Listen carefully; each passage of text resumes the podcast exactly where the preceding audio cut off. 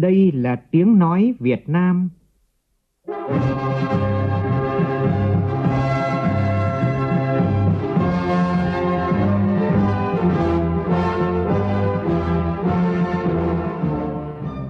là tiếng nói Việt Nam, phát thanh từ Hà Nội, thủ đô nước Cộng hòa xã hội chủ nghĩa Việt Nam.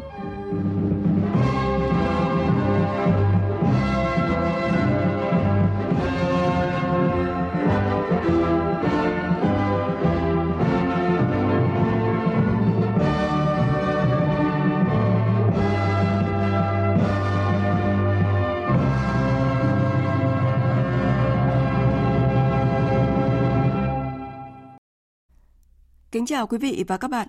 Mời quý vị và các bạn nghe chương trình Thật sự trưa của Đài Tiếng Nói Việt Nam. Chương trình có những nội dung chính sau đây.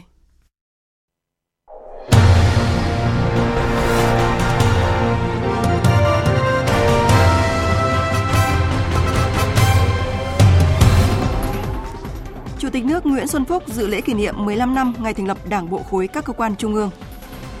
Chủ trì phiên họp chính phủ thường kỳ tháng 3, Thủ tướng Phạm Minh Chính nêu rõ kinh tế xã hội nước ta đang hồi phục tích cực, không lỡ nhịp với xu thế chung của thế giới.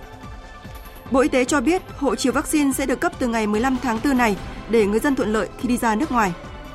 Trong phần tin quốc tế, Nga đề nghị Hội đồng Bảo an Liên Hợp Quốc họp khẩn liên quan đến cáo buộc thảm sát dân thường tại Bucha, Ukraine.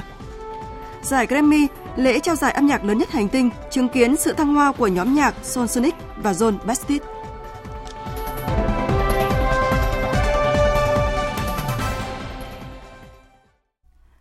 Bây giờ là nội dung chi tiết. Thưa quý vị và các bạn, sáng nay, Đảng bộ khối các cơ quan trung ương tổ chức lễ kỷ niệm 15 năm ngày thành lập, ngày 11 tháng 4 năm 2007, ngày 11 tháng 4 năm 2022. Chủ tịch nước Nguyễn Xuân Phúc dự và phát biểu chỉ đạo. Cùng dự có nguyên Ủy viên Bộ Chính trị, nguyên Chủ tịch Quốc hội Nguyễn Văn An, Nguyễn Sinh Hùng, đồng chí Võ Văn Thưởng, Ủy viên Bộ Chính trị, Thường trực Ban Bí thư, các đồng chí lãnh đạo, nguyên lãnh đạo Đảng, Nhà nước, lãnh đạo một số bộ ngành, địa phương và các đảng ủy trực thuộc Trung ương. Tổng Bí thư Nguyễn Phú Trọng, Thủ tướng Phạm Minh Chính, Chủ tịch Quốc hội Vương Đình Huệ gửi lãng hoa chúc mừng. Tin của nhóm phóng viên Vũ Dũng và Nguyễn Hằng. Phát biểu tại buổi lễ, Chủ tịch nước Nguyễn Xuân Phúc biểu dương Đảng bộ khối các cơ quan trung ương trong 15 năm qua đã đoàn kết một lòng xây dựng Đảng bộ trong sạch vững mạnh, hoàn thành xuất sắc nhiệm vụ được giao. Các đoàn thể trung ương đã góp phần rất quan trọng vào những thành tựu to lớn toàn diện có ý nghĩa lịch sử của toàn Đảng, toàn dân và toàn quân toa ta trong những năm qua – Cùng với đổi mới phương thức lãnh đạo Đảng ủy khối và các cấp ủy trực thuộc đã bám sát chủ trương đường lối của Đảng, các nghị quyết từ Đại hội 10 đến Đại hội 13 của Đảng và tình hình thực tiễn để cụ thể hóa các nhiệm vụ trọng tâm, các đột phá và ban hành chương trình công tác, các nghị quyết chuyên đề để kịp thời lãnh đạo chỉ đạo hiệu quả. Nhiều đồng chí trong Đảng ủy khối được giao những nhiệm vụ trọng trách quan trọng trong các cơ quan Đảng, Nhà nước, Quốc hội, Chính phủ và Mặt trận Tổ quốc. Về nhiệm vụ trong thời gian tới, Chủ tịch nước Nguyễn Xuân Phúc đề nghị Đảng ủy khối tiếp tục thực hiện tốt công tác xây dựng chỉnh đốn Đảng, nâng cao hiệu lực hiệu quả hoạt động của các cấp ủy, tổ chức Đảng, đặc biệt coi trọng xây dựng Đảng bộ thực sự trong sạch vững mạnh toàn diện cả về chính trị, tư tưởng, tổ chức, đạo đức và cán bộ, có năng lực lãnh đạo và sức chiến đấu cao. Với nhiệm vụ then chốt này, Đảng ủy khối và các cấp ủy cần bám sát các nghị quyết chỉ thị, quy định của Đảng, sự lãnh đạo chỉ đạo của Bộ Chính trị, Ban Bí thư để tiếp tục triển khai toàn diện đồng bộ sâu sắc các công tác xây dựng Đảng, giữ vững nguyên tắc tập trung dân chủ, phát huy vai trò lãnh đạo, hạt nhân chính trị của tổ chức Đảng và người đứng đầu. Chủ tịch nước Nguyễn Xuân Phúc cũng đề nghị Đảng ủy khối và các cấp ủy cần đổi mới mạnh mẽ phương thức lãnh đạo, giữ vững và phát huy hơn nữa vai trò lãnh đạo của Đảng trong các cơ quan đơn vị ở trung ương, tiếp tục nâng cao năng lực lãnh đạo, sức chiến đấu của tổ chức cơ sở Đảng và chất lượng đội ngũ cán bộ đảng viên. Sáng nay tại trụ sở Chính phủ, Thủ tướng Chính phủ Phạm Minh Chính chủ trì phiên họp Chính phủ thường kỳ tháng 3. Tin của phóng viên Vũ Khuyên. Phát biểu tại phiên họp, Thủ tướng Phạm Minh Chính nhấn mạnh phiên họp này đánh giá lại kết quả tháng 3 và nhìn lại quý 1 năm nay. Mặc dù trong nước và thế giới diễn biến phức tạp, nhưng sự phục hồi kinh tế xã hội có tín hiệu tích cực thể hiện qua mức tăng trưởng, chỉ số lạm phát, kinh tế tế vĩ mô ổn định, thị trường tiền tệ, tài chính ổn định. Các cân đối lớn được đảm bảo như thu chi, xuất nhập khẩu, năng lượng, điện, thị trường lao động – tiếp tục bảo đảm ổn định chính trị, trật tự an toàn xã hội, giữ vững độc lập chủ quyền, toàn vẹn lãnh thổ, lòng tin của nhân dân, bạn bè quốc tế, nhà đầu tư được tăng lên. Bên cạnh những mặt tích cực, Thủ tướng cũng chỉ rõ những tồn tại hạn chế. Thủ tướng yêu cầu phải nghiêm túc đánh giá những vấn đề như giải ngân vốn đầu tư công, một số chương trình chưa được triển khai theo tiến độ, thị trường chứng khoán, bất động sản còn nhiều tiềm ẩn rủi ro. Vấn đề hàng hóa ứ động ở biên giới chưa giải quyết được triệt để. Việc tiêm chủng vaccine còn tâm lý chủ quan, chưa đạt tiến bộ như mong muốn. Dự báo từ đầu năm tương đối sát tình hình, khó khăn thách thức lớn hơn thuận lợi và thời cơ. Thủ tướng đề nghị. Đề nghị các đồng chí ờ, dành thời gian công sức đánh giá mổ xẻ sâu sắc hơn những cái đã đạt được, những cái chưa được, đặc biệt là nguyên nhân, nhất là nguyên nhân chủ quan. Để chúng ta từ đó chúng ta nhìn nhận một cách nó khách quan tình hình từ thực tiễn. Để trên cơ sở đó, các chỉ đóng góp thêm về những cái nhiệm vụ giải pháp trong cái thời gian sắp tới. Cần phải tập trung trọng tâm, trọng điểm cái gì? Cần phải giải quyết dứt điểm cái gì? Cần phải lãnh đạo, chỉ đạo, tổ chức điều hành cái gì? Thứ nhất là khắc phục được những cái tồn tại, hạn chế mà chúng ta chưa giải quyết được trong cái quý 1 năm 2022 này. Cái thứ hai là chúng ta ứng phó linh hoạt, hiệu quả với những vấn đề mới, những vấn đề có thể phát sinh và cái thứ ba là chúng ta tiếp tục giải quyết những vấn đề tồn động kéo dài. Và cái ờ, thứ tư là bám sát cái tình hình để nắm chắc cái tình hình dự báo cái tình hình. Trên cơ sở đó chúng ta có những cái nhiệm vụ giải pháp nó phù hợp hiệu quả. Kết luận phiên họp, Thủ tướng yêu cầu giữ vững ổn định kinh tế vĩ mô, kiểm soát lạm phát, điều hành chính sách tiền tệ tài khóa chủ động linh hoạt góp phần thúc đẩy phát triển kinh tế xã hội, siết chặt kỷ luật tài chính, ngân sách nhà nước, tiết giảm tối đa chi thường xuyên, triển khai hiệu quả chính sách hỗ trợ lãi suất cho vay đối với doanh nghiệp, hợp tác xã, hộ kinh doanh, gia hạn nộp thuế, minh bạch thị trường cổ phiếu, nắm sát tình hình để không bị động bất ngờ. Về nhiệm vụ sắp tới, Thủ tướng đề nghị triển khai mọi biện pháp giữ vững ổn định kinh tế vĩ mô, bám sát diễn biến trong và ngoài nước để đảm bảo năm cân đối lớn, tiếp tục kiểm soát hiệu quả dịch bệnh, giữ vững độc lập chủ quyền, toàn vẹn lãnh thổ, ổn định chính trị, trật tự an toàn xã hội, quyết liệt giải quyết các tồn động kéo dài. Đặc biệt, Thủ tướng yêu cầu cần tập trung giải quyết giải pháp tăng cường giải ngân vốn đầu tư công, dứt khoát không để manh mún, chia cắt kéo dài, để nhanh công tác quy hoạch theo luật quy hoạch đẩy mạnh đấu tranh phòng chống tham nhũng tiêu cực trong lĩnh vực chứng khoán, bất động sản, trái phiếu doanh nghiệp, đồng thời tăng cường giám sát kiểm tra, thanh tra trong lĩnh vực này. Tại thành phố Cần Thơ, sáng nay, Ban công tác đại biểu Quốc hội thuộc Ủy ban Thường vụ Quốc hội tổ chức hội nghị bồi dưỡng kỹ năng giám sát của đại biểu dân cử khu vực phía Nam.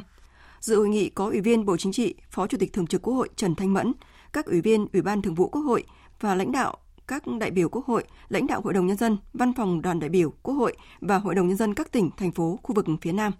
Tin của phóng viên Phạm Hải. Hội nghị nhằm cung cấp cho đại biểu kiến thức tổng quan về giám sát các kỹ năng cần thiết cho hoạt động giám sát như kỹ năng phân tích thông tin, kỹ năng chất vấn, kỹ năng giám sát chuyên đề, kỹ năng tham mưu trong hoạt động giám sát dành cho đội ngũ tham mưu giúp việc trong cơ quan dân cử.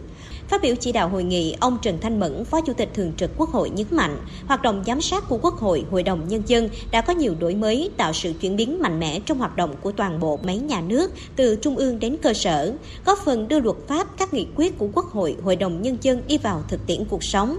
Tuy nhiên, chất lượng một số cuộc giám sát chưa cao, một số trường hợp chưa xác định rõ trách nhiệm của các chủ thể có liên quan đến vấn đề giám sát, chưa xác định rõ biện pháp xử lý, chưa có chế tài phù hợp.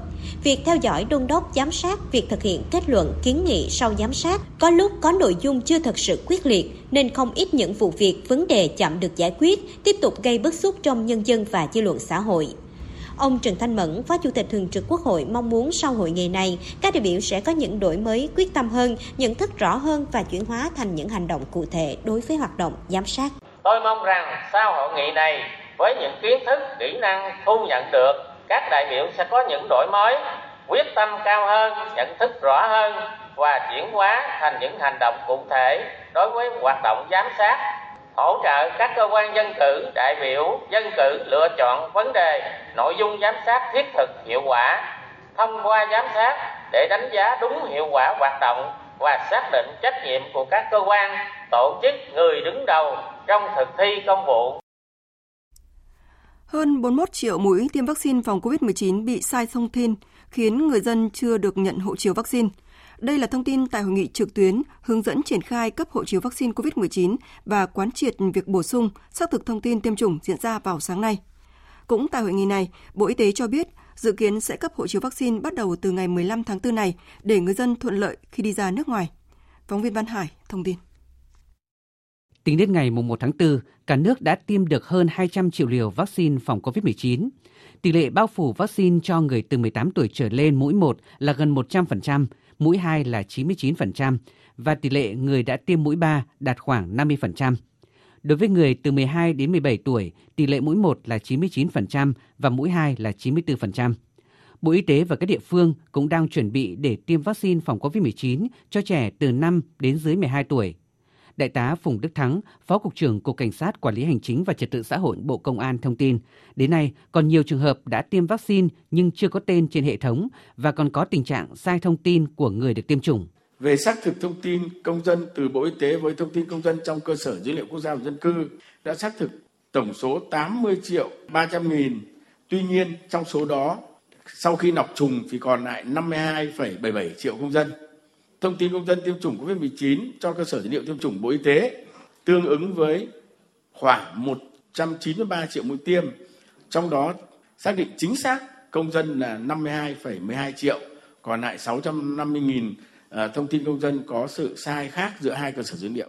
Theo Thứ trưởng Bộ Y tế Trần Văn Thuấn, các cơ sở tiêm chủng có trách nhiệm ra soát, phối hợp với công an địa phương, thực hiện bổ sung, xác minh, xác thực thông tin và nhập dữ liệu lên hệ thống – Bộ đã phối hợp với Bộ Thông tin và Truyền thông cùng các đơn vị liên quan xây dựng chức năng trên nền tảng quản lý tiêm chủng COVID-19 và các hệ thống liên quan phục vụ cho việc ký số và cấp hộ chiếu vaccine. Đến nay, cơ bản các hệ thống đã hoàn thành, sẵn sàng cho việc cấp hộ chiếu vaccine cho người dân trên cả nước. Tuy nhiên, còn gần 9 triệu mũi tiêm chưa được nhập lên hệ thống tương ứng với trên 4% tổng số mũi tiêm. Hơn 41 triệu mũi tiêm xác thực thông tin sai. Thời điểm này, các cơ sở tiêm chủng trên cả nước đang chuẩn bị các điều kiện cần thiết triển khai ký số chứng nhận tiêm chủng COVID-19 bắt đầu từ ngày 8 tháng 4 để Bộ Y tế tiến hành cấp hộ chiếu vaccine cho người dân dự kiến bắt đầu từ ngày 15 tháng 4 tới. Hộ chiếu vaccine sẽ được hiển thị trên ứng dụng sổ sức khỏe điện tử PC COVID hoặc tra cứu trên cổng thông tin điện tử của Bộ Y tế đối với những người dân chưa được cấp hộ chiếu vaccine là do thiếu, sai thông tin, cần liên hệ với cơ sở tiêm chủng để được bổ sung và cập nhật. Một thông tin đáng chú ý trong lĩnh vực lao động việc làm, Hàn Quốc vừa ban hành các chính sách có lợi cho cả lao động Việt Nam nhập cảnh và lao động đang làm việc tại Hàn Quốc. Các chính sách này sẽ có hiệu lực ngay trong tháng 4 này. Chính phủ Hàn Quốc thông báo Việt Nam không nằm trong danh sách các quốc gia cần tăng cường kiểm dịch. Theo đó, kể từ ngày 1 tháng 4, lao động Việt Nam nhập cảnh vào Hàn Quốc được tiếp tục áp dụng các quy định về miễn cách ly y tế trong thời gian 7 ngày nếu đã tiêm đủ số liều cơ bản vaccine phòng chống COVID-19. Ngoài xác nhận về tiêm chủng, lao động khi nhập cảnh vào Hàn Quốc cần có chứng nhận xét nghiệm âm tính với COVID-19 trước khi xuất cảnh và kiểm tra mã QR code khi nhập cảnh. Không chỉ miễn cách ly y tế đối với lao động mới sang làm việc, Hàn Quốc còn gia hạn hợp đồng lao động cho người đang làm việc để tiếp tục ở lại Hàn Quốc làm việc. Theo đó, lao động bắt đầu hết hạn hợp đồng từ ngày 13 tháng 4 sẽ được tự động gia hạn hợp đồng. Theo ông Phạm Minh Đức, trưởng văn phòng quản lý lao động Việt Nam, theo chương trình EPS, nghĩa là chương trình cấp phép làm việc cho lao động nước ngoài cho biết, từ đầu năm đến nay, trung bình mỗi tuần có khoảng trên dưới 100 lao động theo chương trình EPS nhập cảnh Hàn Quốc, song phải cách ly y tế tập trung – Lao động nhập cảnh Hàn Quốc được chủ sử dụng lao động tạm ứng toàn bộ chi phí cách ly theo 3 mức hỗ trợ, 100%, 50% chi phí và không hỗ trợ. Và người lao động sẽ hoàn trả khoản tiền tạm ứng cho chủ sử dụng lao động thông qua việc khấu trừ vào tiền lương trong thời gian tối thiểu 2 tháng. Sau khi chính phủ Hàn Quốc quyết định nới lỏng quy tắc phòng dịch cho người nước ngoài nhập cảnh, dự kiến số lượng lao động Việt Nam theo chương trình EPS và Hàn Quốc sẽ tiếp tục tăng cao. Bộ Tài chính vừa có phản hồi về đề nghị miễn giảm 100% thuế bảo vệ môi trường cho các hãng hàng không trong năm 2022 này. Theo Bộ Tài chính, trong năm 2020, Bộ đã trình Chính phủ, trình Ủy ban Thường vụ Quốc hội ban hành hai nghị quyết quy định giảm 30% mức thuế bảo vệ môi trường đối với nhiên liệu bay từ 3.000 đồng một lít xuống còn 2.100 đồng một lít. Tổng thời gian giảm thuế bảo vệ môi trường theo hai nghị quyết là 17 tháng, từ ngày 1 tháng 8 năm 2020 đến hết ngày 31 tháng 12 năm 2021. Tiếp sau đó, đến ngày 31 tháng 12 năm 2021, Ủy ban Thường vụ Quốc hội tiếp tục thông qua nghị quyết đã tăng mức giảm thuế bảo vệ môi trường đối với nhiên liệu bay từ 30% lên 50%. Thời gian giảm được thực hiện cho đến hết năm 2022. Bộ Tài chính cho rằng, ngoài thuế bảo vệ môi trường, ngành hàng không đã được hưởng lợi từ những chính sách hỗ trợ về thuế, phí, lệ phí chung. Trong bối cảnh cân đối ngân sách nhà nước còn khó khăn, nhưng vẫn phải đảm bảo nhiều nhiệm vụ quan trọng thì các doanh nghiệp cũng cần có sự chia sẻ nhất định với nhà nước. Tiếp tục thông tin về vụ 100 container hạt điều xuất khẩu sang Italia bị thất lạc chứng từ gốc.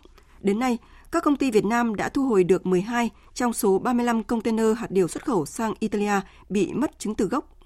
Đây là một thắng lợi rất lớn nhờ những nỗ lực hết sức và hỗ trợ tích cực của các bên liên quan. Đến nay, các công ty Việt Nam đã giành lại được quyền sở hữu 9 container hàng bị mất chứng từ gốc bằng hình thức đàm phán xác nhận với phía người mua rằng họ không liên quan đến lô hàng. Ngoài ra, các doanh nghiệp Việt Nam cũng đã trả tiền bảo lãnh cho công ty vận chuyển để mang 3 container hàng về Việt Nam. Một thành công nữa trong vụ 100 container hạt điều xuất khẩu sang Italia là cho đến nay các doanh nghiệp Việt Nam đã bán lại được 18 container hàng sang Hà Lan và Thổ Nhĩ Kỳ. Phía luật sư cũng cùng với Thương vụ Việt Nam tại Italia kết nối với các doanh nghiệp Việt Kiều có uy tín tại các nước như Italia, Đức, Séc, Áo, Bỉ, Hungary, hỗ trợ tìm kiếm các nhà phân phối uy tín ở châu Âu để tìm những khách hàng mới. Hiện một số đối tác đã tỏ ra quan tâm xem xét mua số hạt điều này. Qua vụ việc này, ngành chức năng khuyến cáo các doanh nghiệp Việt Nam khi xuất khẩu hàng hóa cần lựa chọn phương thức thanh toán an toàn, tìm hiểu kỹ đối tác nhập khẩu, đồng thời nên chủ động trong việc thuê tàu vận chuyển. Bởi vì việc doanh nghiệp chủ động thuê tàu là đã có quyền kiểm soát chứng từ gốc và hàng hóa tốt hơn. Thưa quý vị và các bạn, Bộ Thương mại Hoa Kỳ đã ban hành kết luận sơ bộ và áp mức thuế tạm thời tương ứng 412% đối với sản phẩm mật ong của Việt Nam và sẽ đưa ra phán quyết cuối cùng vào ngày 7 tháng 4 này. Tỉnh Đắk Lắk có hai doanh nghiệp bị đơn bắt buộc trong vụ việc điều tra của Bộ Thương mại Hoa Kỳ là Công ty Cổ phần Mật ong Đắk Lắk và Công ty Cổ phần Ong mật Ban Mê Thuật. Hai công ty chiếm gần 40% lượng mật ong xuất khẩu của cả nước. Để có thêm thông tin về vụ việc này, phóng viên Đài tiếng nói Việt Nam thường trú tại khu vực Tây Nguyên phỏng vấn ông Lê Thanh Vân, Chủ tịch Hội xuất khẩu ong mật Việt Nam, Giám đốc Công ty Cổ phần Ong mật Đắk Lắk. Mời quý vị và các bạn cùng nghe. Thưa ông là thông tin Bộ Thương mại Hoa Kỳ áp một mức thuế tạm thời tương ứng là 412% đối với mật ong của Việt Nam đã ảnh hưởng tới các doanh nghiệp xuất khẩu mật ong như thế nào ạ? Khi nhận được thông tin à, mà áp thuế thì chúng tôi rất là sốc bởi vì nếu như mà áp thuế như thế thì đương nhiên là coi như cái ngành mật ong không thể có như xuất khẩu vào Hoa Kỳ được. À, tôi cũng xin nói thêm là công ty ong ở Đắk Lắk là phải trên 95% là à, xuất khẩu vào thị trường Hoa Kỳ. Thế thì khi mà áp thuế như vậy thực sự là coi như là à, hết sức khó khăn đến nay thì các doanh nghiệp hầu như cũng nằm im và đến hiện tại thì à, chúng tôi cũng mới chỉ mua vào một lượng mật rất nhỏ để coi như là phục vụ tiêu thụ trong nước thôi khoảng 5%. Bộ Thương mại Hoa Kỳ dựa trên cơ sở nào để có thể áp một mức thuế cao như thế đối với mật ong Việt Nam, thưa ông? Trước hết thì coi như khi mà áp dụng cái thuế bán trong cái giá này thì Bộ Thương mại Mỹ là họ lấy cái giá trị mật ong của một cái nước khác tương đồng để họ thay thế vô cái giá trị mật ong của Việt Nam này, để họ áp thuế và họ lấy cái giá trị mật ong của Ấn Độ, họ áp vô nhưng mà theo chúng tôi tìm hiểu và luật sư trao đổi lại thì họ lại là không phải lấy cái mật ong của Ấn Độ, mà họ lại lấy cái cái mật ong nhập khẩu của Ấn Độ ví dụ như nhập khẩu của New Zealand hoặc là các cái tiểu vương quốc Ả Rập Saudi ấy, thì cực đắt. Đáng lẽ giá thành của mật ong Ấn Độ nó cỡ khoảng 10 đồng nhưng mà giá thành nhập khẩu là lên 80 đồng. Thì như vậy là khi mà đưa vào áp vào cho mật ong Việt Nam thì nó lên mức thuế đến 412% và đây là một cách bất công phi lý. Theo đạo luật 1930 của ban chống phá giáo ở Hoa Kỳ thì thì như vậy là có vấn đề không không không đúng theo cái giá trị thay thế Trước thời hạn ngày 7 tháng 4 thì phía Việt Nam nói chung và doanh nghiệp xuất khẩu mật ong tại Đắk Lắk nói riêng đã làm gì để DOC có thể xem xét lại phán quyết thưa ông? Trước hết là tại cái địa bàn tỉnh Đắk Lắk này thì à, được ờ, chủ tịch ờ, ủy ban nhân tỉnh cũng đã là gửi công văn cho thủ tướng và vừa rồi thì cũng tiếp tục gửi cho các cái bộ ngành, Bộ Nông nghiệp Phát triển nông thôn, Bộ Công Thương, Bộ Ngoại giao nêu lên cái vấn đề mà khó khăn rất lớn của cái ngành ong Đắk Lắk và đề nghị các bộ ngành, chính phủ có cái biện pháp tháo gỡ tìm thị trường và là xúc tiến cái việc tiêu thụ mật ong cho người nông dân cũng như là giúp các doanh nghiệp.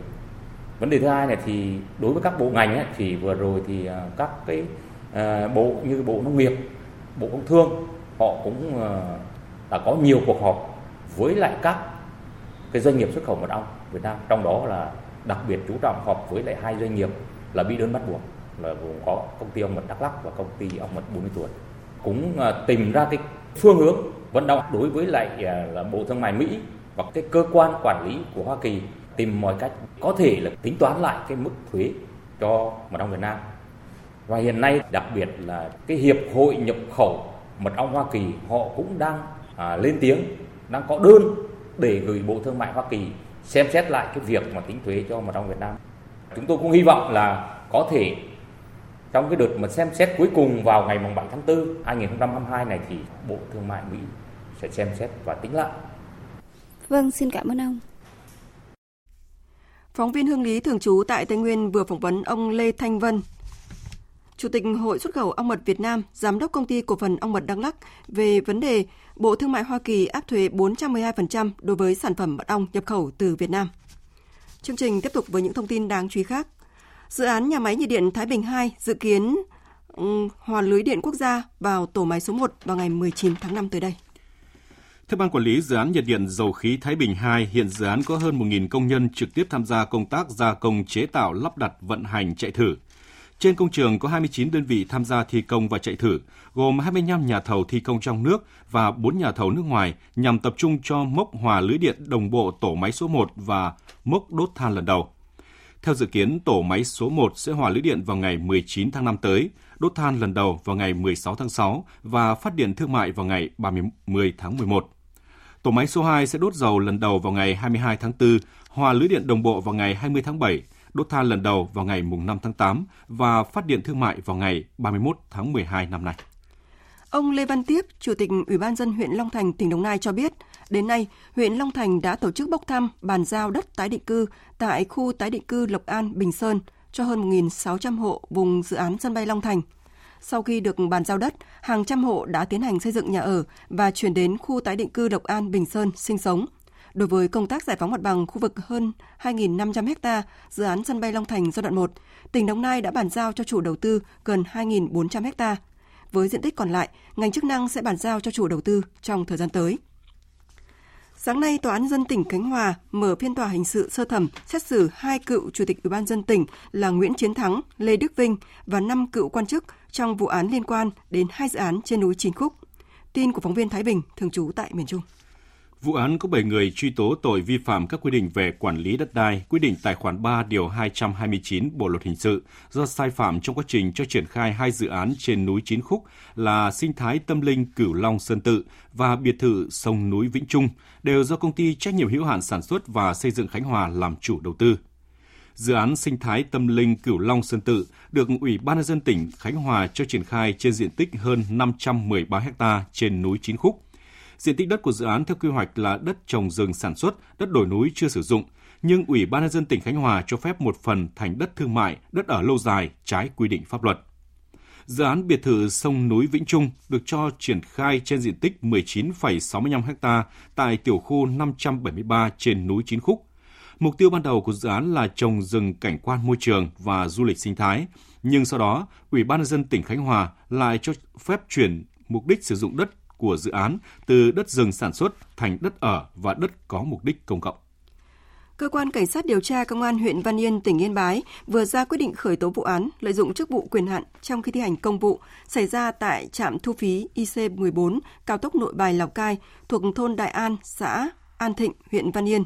Đồng thời, cơ quan điều tra cũng khởi tố bị can, bắt tạm giam 4 tháng đối với Hoàng Ngọc Khuê, trú tại tổ dân phố 6, Nguyễn Hữu Tuấn, Nguyễn Hữu Tuấn Anh, trú tại tổ dân phố 4, thị trấn Mậu A, Vũ Văn Hòa, trú tại xã Âu Lâu, thành phố Yên Bái và Phạm Minh Thiện, trú tại xã Sơn Hải, huyện Bảo Thắng để điều tra về tội lợi dụng chức vụ quyền hạn để vụ lợi cá nhân. Thông tin thêm về vụ lái xe gây tai nạn ở Đà Nẵng vào chiều tối qua khiến 6 người bị thương phải cấp cứu tại bệnh viện Đà Nẵng. Hiện sức khỏe các bệnh nhân đã ổn định, không nguy hiểm đến tính mạng. Đại diện Công an quận Thanh Khê, thành phố Đà Nẵng cho biết lái xe gây tai nạn có sử dụng rượu bia. Hiện Công an quận Thanh Khê, thành phố Đà Nẵng đang tiếp tục củng cố hồ sơ vụ việc. Tiếp tục thông tin về những thiệt hại do mưa lớn bất thường tại miền Trung. Theo Văn phòng Thường trực Ban Chỉ đạo Quốc gia về phòng chống thiên tai, đợt mưa lũ bất thường đã làm hai người thiệt mạng, một người mất tích và 5 người bị thương.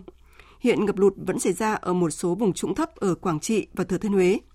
Theo dự báo, khu vực từ Thừa Thiên Huế đến Khánh Hòa và phía Đông Tây Nguyên tiếp tục có mưa to đến rất to và kéo dài đến hết ngày 6 tháng 4. Trên các sông suối ở khu vực này có khả năng xuất hiện một đợt lũ với đỉnh lũ lên mức báo động 1 và trên báo động 1. nguy cơ xảy ra lũ quét, sạt lở đất ở vùng núi và ngập lụt vùng trũng thấp ven sông, khu đô thị. Văn phòng Thường trực Ban Chỉ đạo Quốc gia về phòng chống thiên tai đề nghị các địa phương tiếp tục khẩn trương khắc phục thiệt hại, hỗ trợ người dân về lương thực, huy động lực lượng giúp nhân dân vệ sinh môi trường, sửa chữa nhà ở bị tốc mái, ngập lụt, sớm ổn định cuộc sống của người dân. Thông tin đáng chú ý là sáng nay, các ứng dụng quan trắc về chỉ số chất lượng không khí ghi nhận 3 điểm chất lượng không khí ở mức xấu, màu đỏ, gồm một điểm tại Hà Nội và hai điểm tại tỉnh Bắc Ninh. Theo các chuyên gia, chất lượng không khí ở Bắc Bộ vẫn đang trong giai đoạn ô nhiễm. Khi không khí ô nhiễm, nhóm người bình thường nên giảm các hoạt động mạnh ở ngoài trời, tránh tập thể dục kéo dài. Những người thấy có triệu chứng như là đau mắt, ho hoặc đau họng nên cân nhắc giảm các hoạt động ngoài trời. Những người mắc bệnh hen suyễn có thể cần sử dụng thuốc thường xuyên hơn. Nhóm người nhạy cảm tránh hoạt động ngoài trời, tốt nhất nên ở trong nhà và giảm hoạt động mạnh. Nếu cần thiết, phải ra ngoài, hãy đeo khẩu trang đạt tiêu chuẩn. Tiếp nối ngay sau đây là thông tin dự báo thời tiết trên cả nước trong ngày hôm nay. Thưa quý vị và các bạn, sau đợt mưa lớn trái mùa cực đoan hồi cuối tháng 3 thì từ hôm nay khu vực Trung Bộ và Tây Nguyên sẽ lại có mưa lớn. Vùng mưa lớn này khả năng sẽ mở rộng ra từ Thừa Thiên Huế đến Đà Nẵng, Bình Thuận và khắp khu vực Tây Nguyên. Dù cảnh báo sớm thế nhưng mà bà con sinh sống trong khu vực này cần phải cảnh giác với các điều kiện thời tiết nguy hiểm như là rông lốc, mưa đá kèm theo gió giật mạnh trong mưa rông. Các khu vực trũng thấp đề phòng khả năng xảy ra ngập úng cục bộ và ảnh hưởng đến hoạt động sản xuất nông nghiệp. Nhiệt độ trưa nay tại các khu vực này trong khoảng 30 đến 31 độ. Trong khi đó, miền Bắc, thủ đô Hà Nội và khu vực Bắc Trung Bộ ngày hôm nay trời nắng ấm 26-27 độ, chỉ còn rét về đêm và sáng sớm. Khu vực Nam Bộ và thành phố Hồ Chí Minh trưa nay nắng nhiều, nhưng mà chiều tối có mưa rào và rông xuất hiện sớm, cục bộ có mưa vừa mưa to, gió đông bắc cấp 3. Dự báo mới nhất là khoảng ngày thứ tư tới có khả năng xuất hiện một áp thấp nhiệt đới trên vùng biển phía Nam Biển Đông và hai cơn bão ở phía đông của Philippines có thể đi vào Biển Đông. Chương trình tiếp tục với phần tin quốc tế. Nga và Ukraine đang có những tuyên bố trái ngược nhau từ chiến trình của quá trình đàm phán cho những tới tình huống trên thực địa. Về những tranh cãi liên quan đến các cuộc thảm sát tại thành phố Bucha, Nga vừa yêu cầu một cuộc họp của Hội đồng Bảo an Liên Hợp Quốc. Tổng hợp của biên tập viên Đình Nam. Nhận định về tiến trình đàm phán với Nga, Tổng thống Ukraine Volodymyr Zelensky hôm qua cho biết hai bên đã gần đạt được thỏa thuận. Ukraine sẽ áp dụng quy chế trung lập, phi hạt nhân hóa, không liên minh, nhưng vẫn muốn có tư cách thành viên của Liên minh châu Âu. Những đảm bảo an ninh cho Ukraine trong tương lai là một nội dung đặc biệt quan trọng.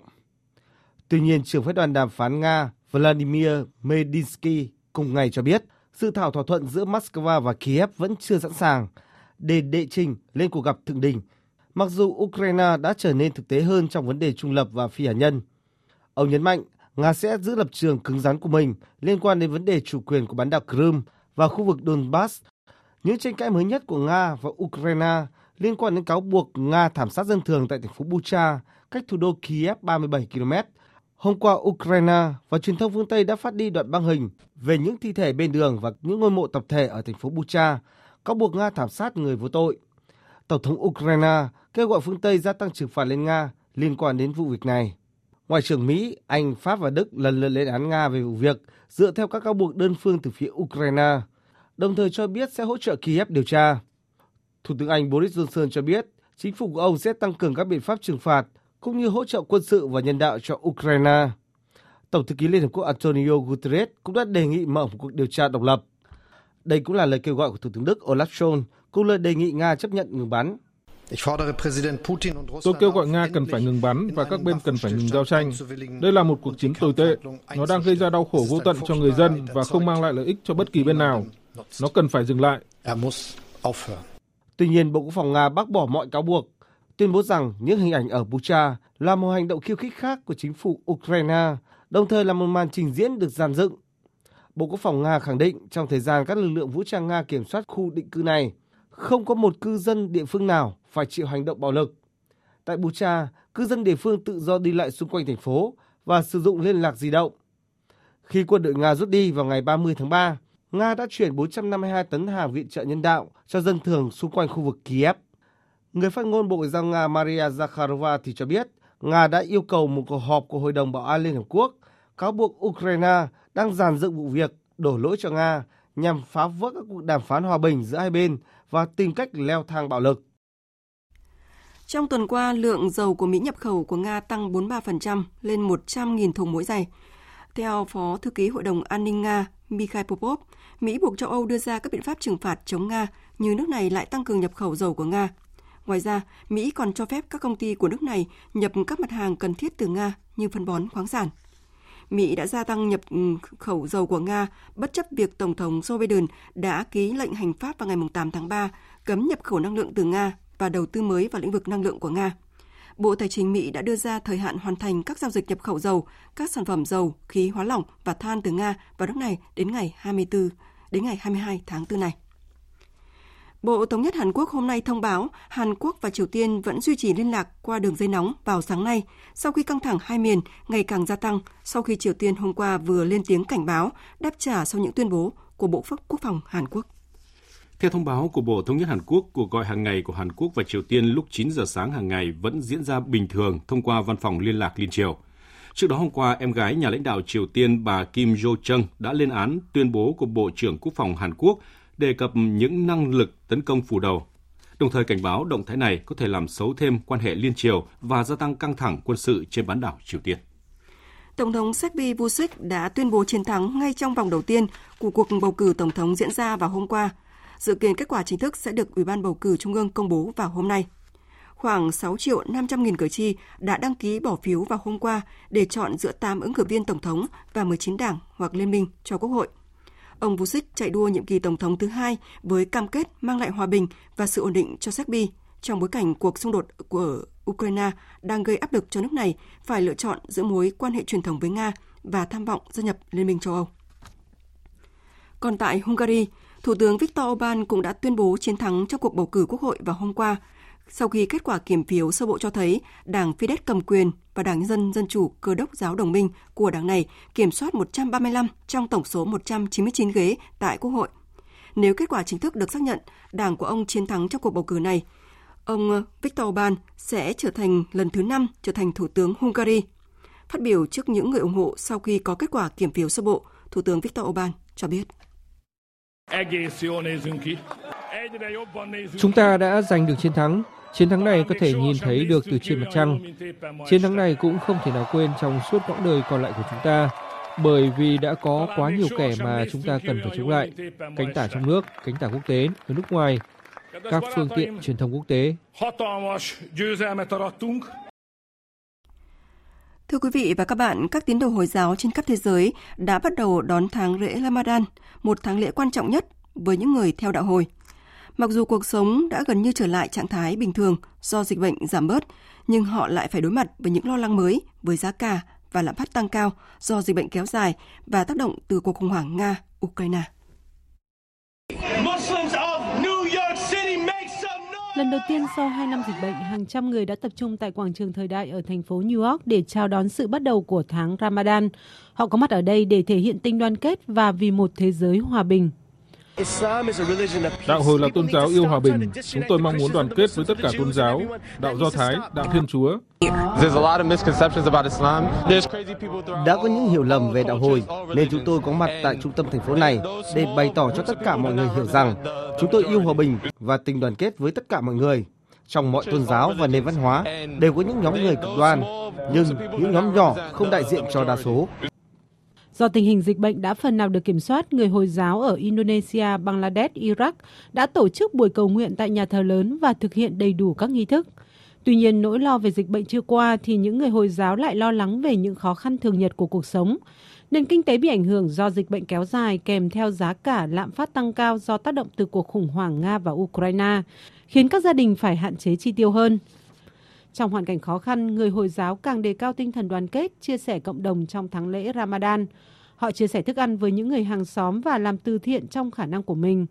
Tại Cairo, những người dư giả tài chính đã đặt bàn trên đường phố để cung cấp các bữa ăn pha miễn phí cho người nghèo. Cuộc sống tuy khó khăn nhưng không làm nhụt đi tinh thần lạc quan của người Hồi giáo. Chúng tôi hy vọng trong tháng lễ Ramadan, mọi thứ sẽ trở lại bình thường. Không như năm ngoái, chịu ảnh hưởng nhiều từ đại dịch. Hy vọng mọi thứ sẽ tốt đẹp và nền kinh tế sẽ được cải thiện. Tôi hy vọng tình hình sẽ ổn hơn. Vì chúng tôi biết hiện tại giá cả các mặt hàng thiết yếu đang tăng. Hy vọng sẽ có ổn định khi bước vào tháng Ramadan và mọi điều suôn sẻ. Lễ trao giải Grammy lần thứ 64 vừa kết thúc, đánh dấu lần đầu tiên trong lịch sử lễ trao giải âm nhạc lớn nhất hành tinh đến với thành phố xa hoa bậc nhất nước Mỹ, Las Vegas. Sau khi bị tạm hoãn vì dịch COVID-19, Grammy năm nay đã mang đến cho khán giả một sân khấu chất lượng và giàu cảm xúc. Biên tập viên Thu Hoài tổng hợp thông tin. Sour, Olivia Rodrigo. Được ví là tân binh khủng long, Olivia Rodrigo đã chiến thắng ở hai hạng mục album nhạc pop của năm và nghệ sĩ mới xuất sắc nhất với ca khúc Drive License. Đây cũng là những giải Grammy đầu tiên trong sự nghiệp của nữ ca sĩ trẻ 19 tuổi người Mỹ. Cô cũng là một trong những nghệ sĩ nhận được nhiều đề cử nhất năm nay, đặc biệt là 4 trên 4 đề cử ở các hạng mục Big Four. Bộ đôi nam ca sĩ Anderson Park và Bruno Mars của nhóm nhạc siêu Sonic cũng là những cái tên đình đám khác tại lễ trao giải Grammy năm nay khi giành cú đúc giải bài hát của năm và bản thu âm của năm. And the Grammy goes to Leave the door open. Leave the Door Open, bài hát gây nghiện toàn cầu thời gian vừa qua cũng mang lại cho siêu Sonic giải thưởng màn trình diễn rock R&B xuất sắc nhất. We are really trying our hardest to remain humble at this point. Tôi thực sự đã cố gắng rất nhiều. Lần đầu tiên trong lịch sử vinh dự được nhận giải thưởng này. Không biết nói gì hơn. Chúng tôi yêu các bạn, yêu các bạn rất nhiều vì đã ủng hộ chúng tôi. Ngôi sao nhạc đồng quê 43 tuổi Chris Stapleton cũng là một trong những nghệ sĩ thắng lớn tại lễ trao giải Grammy năm nay khi giành được 3 giải Grammy. Chris Stapleton được đề cử ở ba hạng mục là album nhạc đồng quê hay nhất, bài hát đồng quê hay nhất và màn trình diễn đơn ca đồng quê hay nhất. Và anh đã giành trọn vẹn cả ba giải thưởng quan trọng này. Tại lễ trao giải lần thứ 64, Grammy tiếp tục tôn vinh những người đứng sau sân khấu. Ban tổ chức hy vọng sự kiện này là dịp nhìn lại những khó khăn của ngành công nghiệp âm nhạc trong 2 năm đại dịch. Ngành biểu diễn âm nhạc được kỳ vọng trỗi dậy trong năm 2022 này khi các lễ hội lớn như Coachella và nhiều chuyến lưu diễn lớn của The Weeknd, Justin Bieber hay Olivia Rodrigo đã được nối lại.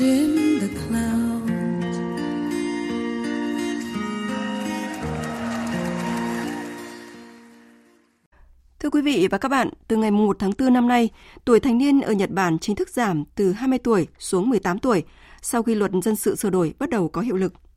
Đây là lần đầu tiên kể từ năm 1876, Nhật Bản hạ độ tuổi thành niên. Ở quốc gia có tốc độ già hóa dân số nhanh và tỷ lệ sinh ngày càng giảm, quyết định này được kỳ vọng gì tới quá trình phát triển của Nhật Bản trong những năm tới. Phần trao đổi giữa biên tập viên Thanh Huyền và phóng viên Dũng Hoàng thường trú tại Nhật Bản sẽ giúp chúng ta tìm hiểu vấn đề này. Thưa quý vị và các bạn, theo Bộ Nội vụ Nhật Bản, năm 2022 có 1,2 triệu người ở Nhật Bản chào đón lễ trưởng thành, ít hơn 40.000 người so với năm trước. Đây là mức thấp nhất kể từ khi chính phủ bắt đầu lưu giữ hồ sơ vào năm 1968. Áp lực của một xã hội già hóa là một trong những nguyên nhân Nhật Bản muốn người trẻ gánh vác công việc xã hội sớm hơn. Và để tìm hiểu rõ hơn những bước đi của Nhật Bản, chúng tôi kết nối với phóng viên Hoàng Nguyễn, cơ quan thường trú Đài Tiếng Nói Việt Nam tại Nhật Bản. À, thưa anh, theo luật mới thì à, một người 18 tuổi có thể coi là trưởng thành. Vậy thay đổi này được thể hiện như thế nào trong những quy định liên quan đối với người trưởng thành tại Nhật Bản thưa anh? Xin chào biên tập viên Thanh Huyền và quý vị thính giả. Như vậy là cũng giống như nhiều quốc gia trên thế giới, Nhật Bản đã chọn mốc quy định tuổi trưởng thành là 18 tuổi thay vì 20 tuổi như trước đây. Quy định mới cũng sẽ mở ra thêm nhiều quyền lợi đi kèm với các trách nhiệm cho thanh niên 18 và 19 tuổi. Theo Bộ luật dân sự Nhật Bản thì khi đủ 18 tuổi, công dân sẽ có thể tự ký nhiều loại hợp đồng khác nhau như đăng ký mua điện thoại di động, thuê phòng ở một mình, làm thẻ tín dụng hoặc vay tiền khi mua một món đồ mà không cần sự đồng ý của cha mẹ. Ngoài ra sẽ không phải chịu quyền giám hộ và có thể quyết định nơi ở, nơi học hoặc kiếm thêm việc làm. Tuy nhiên, giới hạn độ tuổi được phép uống rượu, hút thuốc và các trò chơi cá cược vẫn không đổi là 20 tuổi. Động thái được cho là hạn chế các khía cạnh ảnh hưởng đến sức khỏe, ngăn ngừa hành vi sai trái và bảo vệ thanh thiếu niên. Đáng chú ý, độ tuổi kết hôn tối thiểu của nữ giới sẽ được nâng lên từ 16 lên 18 tuổi, đồng nghĩa với việc cả nam và nữ từ 18 tuổi trở lên đều có thể kết hôn mà không cần sự cho phép của cha mẹ. Đây là thay đổi lớn so với quy định trước đó là những người dưới 20 tuổi chỉ được phép kết hôn khi cha mẹ đồng ý. Ngoài quyền lợi nêu trên thì những thay đổi đối với luật mới cũng quy định trách nhiệm đối với trẻ em trên 18 tuổi như đóng bảo hiểm lương hưu và chịu trách nhiệm hoàn toàn về hành vi của mình như một công dân. Các hình thức miễn trách đối với tuổi vị thành niên cũng bị vô hiệu. Theo đó, cho phép thực hiện các hình phạt nghiêm khắc hơn, mở rộng phạm vi tội phạm, trong đó thanh niên 18-19 tuổi cũng sẽ được chuyển đến các công tố viên từ các tòa án gia đình. Việc sửa đổi cũng sẽ nới lỏng các quy tắc về báo cáo trên phương tiện truyền thông, cho phép tiết lộ tên đầy đủ và khuôn mặt của những phạm nhân 18-19 tuổi. Vâng, năm 2016 thì Nhật Bản đã hạ độ tuổi bỏ phiếu cho công dân từ 20 xuống 18 tuổi. À, rõ ràng là chính phủ Nhật Bản à, đang thực hiện những điều chỉnh để người trẻ có thể tham gia vào các hoạt động xã hội sớm hơn à, trong bối cảnh tình trạng già hóa ngày càng trầm trọng.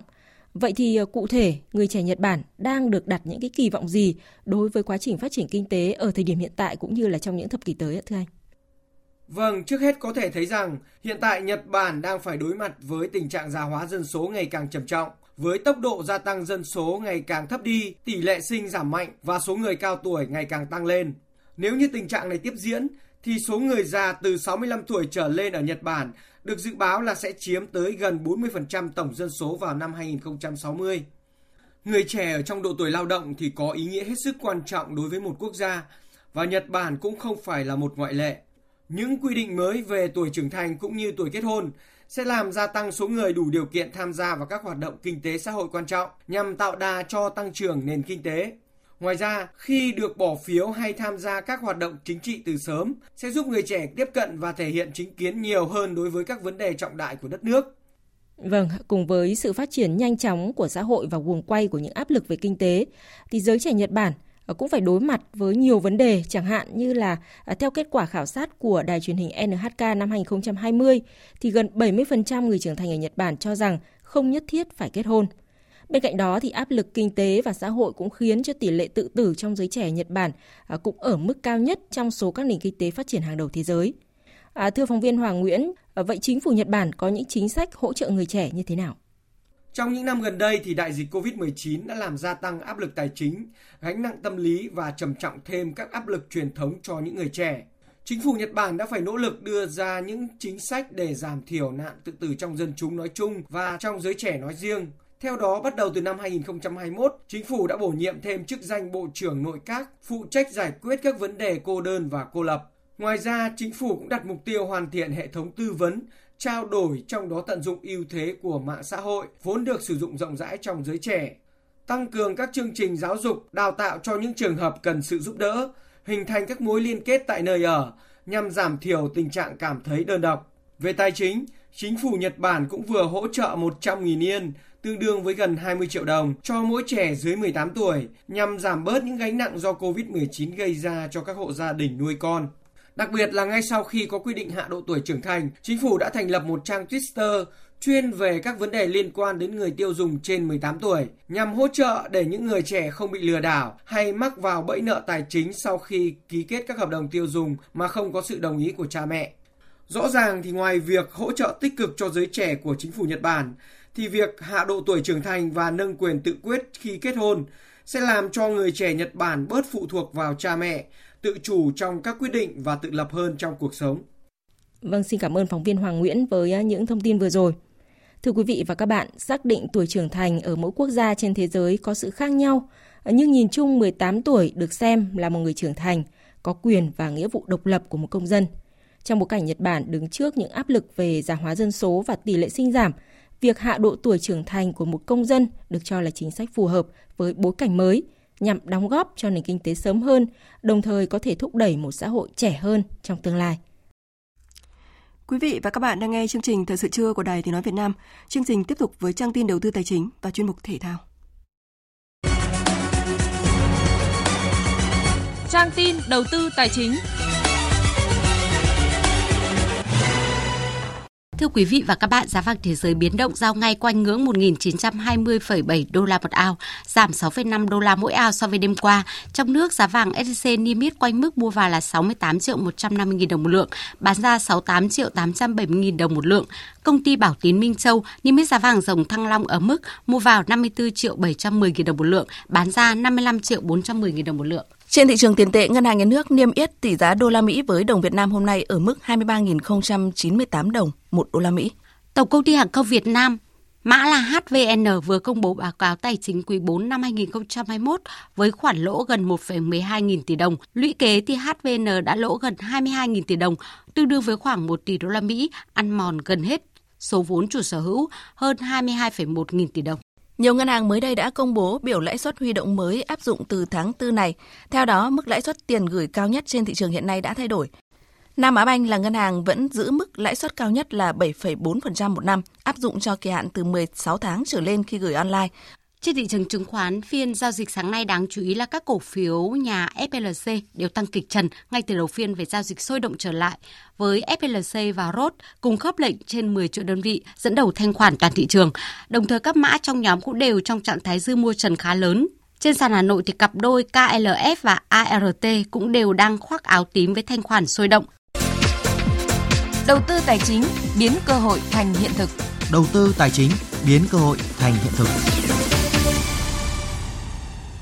Quý vị và các bạn thân mến, nguồn vốn cho thị trường bất động sản giai đoạn tới càng trở nên eo hẹp khi chính sách siết tín dụng cho lĩnh vực này vừa được ngân hàng nhà nước một lần nữa đặt ra để đảm bảo tránh rủi ro cho hệ thống ngân hàng. Do vậy, các doanh nghiệp phát triển bất động sản sẽ phát huy các hình thức huy động vốn khác như là phát hành trái phiếu doanh nghiệp, hình thức quỹ đầu tư bất động sản.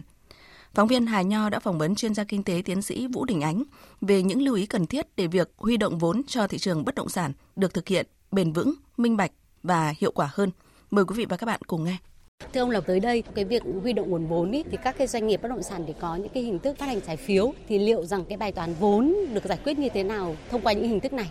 À, tôi cho rằng cái việc cái việc phát triển cái trái phiếu doanh nghiệp của các của các nhà kinh doanh bất động sản như vậy sẽ giúp cho chúng ta giải quyết được cái bài toán phụ thuộc quá nhiều vào cái vốn tín dụng ngân hàng à, đối với cả lĩnh vực bất động sản và thực ra thì cái bản chất của vốn tín dụng ngân hàng không phù hợp là cái nguồn vốn, mà thậm chí là nguồn vốn chủ yếu cho cái thị trường bất động sản.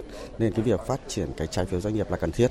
Tuy nhiên thì để phát triển trái, thị trường trái phiếu doanh nghiệp tốt, tôi cho rằng chúng ta cần phải lập lại cái trật tự trên cái thị trường trái phiếu doanh nghiệp, đặc biệt là liên quan tới các cái điều kiện của những chủ thể có quyền và có thể phát hành cái trái phiếu doanh nghiệp. Cái vấn đề thứ hai là một hệ thống xử lý liên quan đến trường hợp những nhà phát hành trái phiếu doanh nghiệp không thực hiện được nghĩa vụ đối với cả những cái người mua cái trái phiếu doanh nghiệp thì có như vậy mới hạn chế những hiện tượng tiêu cực trên thị trường trái phiếu doanh nghiệp.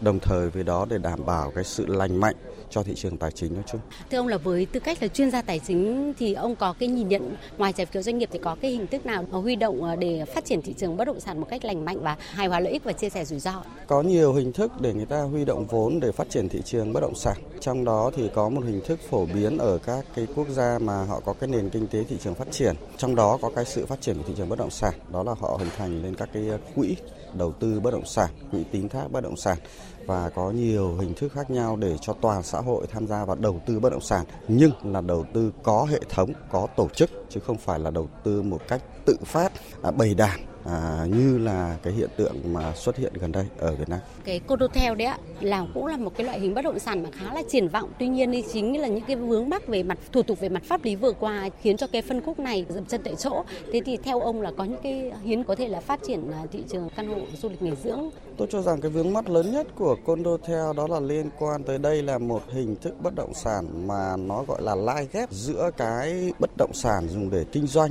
và bất động sản là nhà ở và kéo theo đó thì chúng ta có cái về thời hạn sử dụng đất, chứ không phải là vô thời hạn như đối với trường hợp là nhà ở.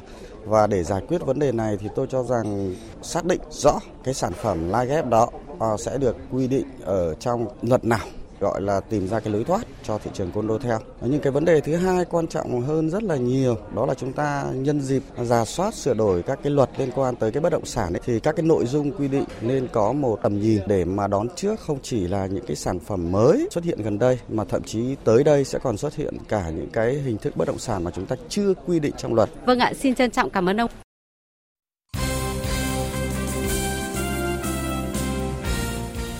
Thưa quý vị và các bạn, vào lúc 19 giờ 15 phút tối nay, câu lạc bộ Viettel và Hà Nội FC có trận đấu bù vòng 2 V-League 2022 trên sân hàng đẫy. Thầy trò huấn luyện viên Trương Việt Hoàng đặt quyết tâm giành thắng lợi trong trận derby thủ đô để chiếm ngôi đầu trên bảng xếp hạng, bởi vào lúc này Viettel chỉ kém Hải Phòng đúng một điểm. Chia sẻ trước trận đấu, huấn luyện viên Trương Việt Hoàng cho biết: Trong hai mùa giải vừa qua chúng tôi cũng thi đấu ngang ngửa với Hà Nội. Những cái trận đấu đây mà hai đội bóng cùng đại diện thủ đô thì bao giờ nó cũng có cái tính chất căng thẳng hơn. Tại vì hai đại diện đội bóng nào cũng muốn khẳng định mình là bóng số 1 của thủ đô đây là trận đấu giữa hai đội bóng có rất nhiều tuyển thủ quốc gia vừa tham gia vòng loại World Cup 2022 như thủ môn Nguyên Mạnh, các cầu thủ Quang Hải, Việt Anh, Thành Trung, Hùng Dũng. Bởi vậy, theo huấn luyện viên Trương Việt Hoàng, thời gian dành cho các đội chuẩn bị cho trận derby thủ đô là không đủ. Nói chung là chúng tôi chuẩn bị cũng rất là tốt, cũng chỉ có một, một ít cái vấn đề là khi mà các bạn tập trung đội tuyển quốc gia cũng như là đội tuyển U23 thì chúng tôi để, để xây dựng để lắp ghép các đội hình thì nó có cái thời gian rất ngắn thì với các bạn khi các bạn trở về thì cái ngày mùng 1 chúng tôi mới tập luyện để lắp ghép đội hình được. Tại SEA Games 31, đội tuyển bóng chuyền nữ Việt Nam đặt mục tiêu bảo vệ thành công tấm huy chương bạc giành được tại kỳ đại hội trước. Tuy nhiên để đạt được mục tiêu ở SEA Games 31 là không hề đơn giản bởi các vận động viên Việt Nam vẫn thiếu kinh nghiệm thi đấu quốc tế và trong thời gian qua, các đối thủ trong khu vực cũng có sự vươn lên mạnh mẽ. Huấn luyện viên Thái Thanh Tùng cho biết. Trong hơn một năm, gần hai năm gần đây thì đội tuyển nữ không được tập trung và không được tham dự các giải đấu quốc tế. Các em vận động viên trẻ rất nhiều thì các em cũng có ít cái kinh nghiệm. Với đội như Philippines và Indo mấy năm gần đây thì là họ tiến bộ rất kinh khủng và họ đầu tư và họ tập huấn nước ngoài có thể nói rất là nhiều và họ có rất nhiều vận động viên thi đấu ở nước ngoài.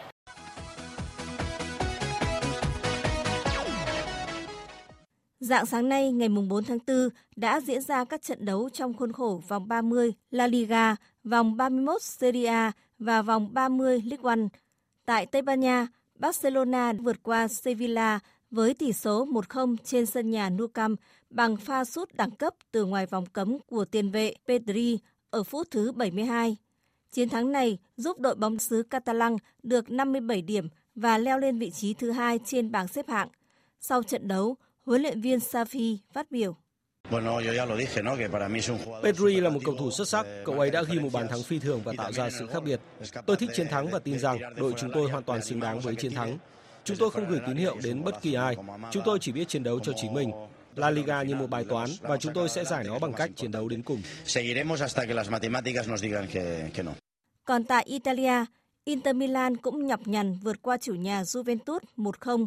Bàn thắng được tiền vệ Hakan Kanhanoglu thực hiện trên chấm penalty vào cuối hiệp 1. Hiện Inter được 63 điểm, còn Juventus có 59 điểm, tiếp tục chia nhau hai vị trí thứ ba và thứ tư trên bảng xếp hạng. Huấn luyện viên Simone Inzaghi bên phía Inter nói. Tôi nghĩ các cầu thủ chơi thật sự tốt. Chúng tôi đã chơi tập trung trong suốt cả trận. Chúng tôi biết thật khó để giành chiến thắng tại đây. Chúng tôi đã không thắng trên sân của họ trong 11 năm qua. Vì vậy, chúng tôi rất hài lòng với chiến thắng này. Nó giúp chúng tôi tiến thêm một bước trong việc bắt kịp AC Milan và Napoli. Trong khi đó, tại Pháp, Paris Saint-Germain thắng đậm Lorient 5-1 trong chiến thắng của đội chủ nhà. Neymar và Kylian Mbappe cùng lập cú đúp, còn Messi ghi một bàn. Hiện Paris Saint-Germain được 68 điểm và đã nới rộng khoảng cách với đội nhì bảng là Marseille lên tới 12 điểm. Dự báo thời tiết Phía Tây Bắc Bộ chiều nắng đêm không mưa, gió nhẹ, đêm trời rét, nhiệt độ từ 15 đến 27 độ. Phía Đông Bắc Bộ chiều nắng, đêm không mưa, gió Đông Bắc cấp 2, cấp 3, đêm trời rét, nhiệt độ từ 16 đến 27 độ. Khu vực từ Thanh Hóa đến Thừa Thiên Huế, phía Bắc có mưa vài nơi, trưa chiều hưởng nắng, phía Nam có mưa, mưa rào rải rác. Riêng Thừa Thiên Huế có mưa vừa mưa to và rông, gió Bắc đến Tây Bắc cấp 3, đêm trời rét, nhiệt độ từ 16 đến 25 độ. Khu vực từ Đà Nẵng đến Bình Thuận có mưa rào và rông rải rác, riêng Đà Nẵng đến Khánh Hòa có mưa vừa mưa to, gió Đông Bắc cấp 3, nhiệt độ từ 19 đến 31 độ. Tây Nguyên có mưa rào và rông vài nơi, chiều tối và tối có mưa rào và rông rải rác, cục bộ có mưa vừa mưa to, riêng phía đông Tây Nguyên có mưa vừa mưa to, gió đông bắc cấp 3, nhiệt độ từ 17 đến 28 độ. Nam Bộ có mưa rào và rông vài nơi, riêng chiều tối và tối có mưa rào và rông rải rác, cục bộ có mưa vừa, mưa to, gió đông bắc cấp 3, nhiệt độ từ 22 đến 33 độ. Khu vực Hà Nội chiều nắng đêm không mưa, gió đông bắc cấp 2, cấp 3, đêm trời rét, nhiệt độ từ 17 đến 27 độ. Dự báo thời tiết biển, Bắc và Nam Vịnh Bắc Bộ có mưa vài nơi, gió đông bắc cấp 4, cấp 5. Vùng biển từ Quảng Trị đến Quảng Ngãi, Bình Định đến Ninh Thuận và vùng biển từ Bình Thuận đến Cà Mau có mưa rào rải rác và có nơi có rông. Trong mưa rông có khả năng xảy ra lốc xoáy, gió đông bắc cấp 6, giật cấp 7, cấp 8. Vùng biển từ Cà Mau đến Kiên Giang có mưa rào và rông rải rác. Trong mưa rông có khả năng xảy ra lốc xoáy, gió đông bắc đến đông cấp 4, cấp 5. Khu vực Bắc Biển Đông và khu vực quần đảo Hoàng Sa thuộc thành phố Đà Nẵng có mưa vài nơi, gió Đông Bắc cấp 6, cấp 7, giật cấp 8, cấp 9. Khu vực giữa Biển Đông có mưa rào rải rác và có nơi có rông ở phía Tây. Trong mưa rông có khả năng xảy ra lốc xoáy. Gió Đông Bắc cấp 5, riêng phía Bắc có lúc cấp 6, giật cấp 7. Khu vực Nam Biển Đông và khu vực quần đảo Trường Sa thuộc tỉnh Khánh Hòa có mưa rào rải rác và có nơi có rông. Trong mưa rông có khả năng xảy ra lốc xoáy, gió Đông Bắc cấp 4. Vịnh Thái Lan có mưa rào và rông rải rác. Trong mưa rông có khả năng xảy ra lốc xoáy và gió giật mạnh. Gió Đông Bắc đến Đông cấp 4, cấp 5. Vừa rồi là thông tin dự báo thời tiết. Trước khi kết thúc chương trình, chúng tôi tóm lược những tin chính đã phát. Phát biểu tại lễ kỷ niệm 15 năm ngày thành lập Đảng ủy khối các cơ quan trung ương, Chủ tịch nước Nguyễn Xuân Phúc đề nghị Đảng ủy khối các cơ quan trung ương và cấp ủy cần đổi mới mạnh mẽ phương thức lãnh đạo, giữ vững và phát huy hơn nữa vai trò lãnh đạo của Đảng trong các cơ quan đơn vị ở trung ương. Tiếp tục nâng cao năng lực lãnh đạo, sức chiến đấu của tổ chức cơ sở Đảng và chất lượng đội ngũ cán bộ, đảng viên. Chủ trì phiên họp chính phủ thường kỳ tháng 3, Thủ tướng Phạm Minh Chính nêu rõ, kinh tế xã hội nước ta đang hồi phục tích cực, không lỡ nhịp với xu thế chung của thế giới. Thủ tướng cũng chỉ rõ và yêu cầu nghiêm túc đánh giá những vấn đề như giải ngân vốn đầu tư công chậm, thị trường chứng khoán, bất động sản còn tiềm ẩn rủi ro, vấn đề hàng hóa ứ động ở biên giới chưa được giải quyết dứt điểm. Các cơ sở tiêm chủng trên cả nước đang chuẩn bị các điều kiện cần thiết triển khai ký số chứng nhận tiêm chủng COVID-19 bắt đầu từ ngày 8 tháng 4 để Bộ Y tế tiến hành cấp hộ chiếu vaccine cho người dân, dự kiến bắt đầu từ ngày 15 tháng 4 tới. Hộ chiếu vaccine sẽ được hiển thị trên ứng dụng sổ sức khỏe điện tử PC COVID hoặc tra cứu trên cổng thông tin điện tử của Bộ Y tế. Nga đề nghị Hội đồng Bảo an Liên Hợp Quốc họp khẩn liên quan đến cáo buộc thảm sát dân thường tại Bucha, Ukraine. Nga khẳng định trong thời gian các lực lượng vũ trang Nga kiểm soát khu định cư này, cư dân địa phương tự do đi lại và sử dụng liên lạc di động. Khi quân đội Nga rút đi, họ đã chuyển 452 tấn hàng viện trợ nhân đạo cho dân thường.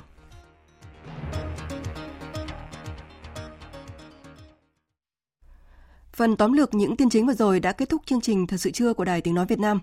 Chương trình do các biên tập viên Minh Châu, Thu Hòa, Đức Hưng thực hiện với sự tham gia của kỹ thuật viên Tạ Tre, chịu trách nhiệm nội dung Hoàng Trung Dũng. Cảm ơn quý vị và các bạn đã quan tâm lắng nghe.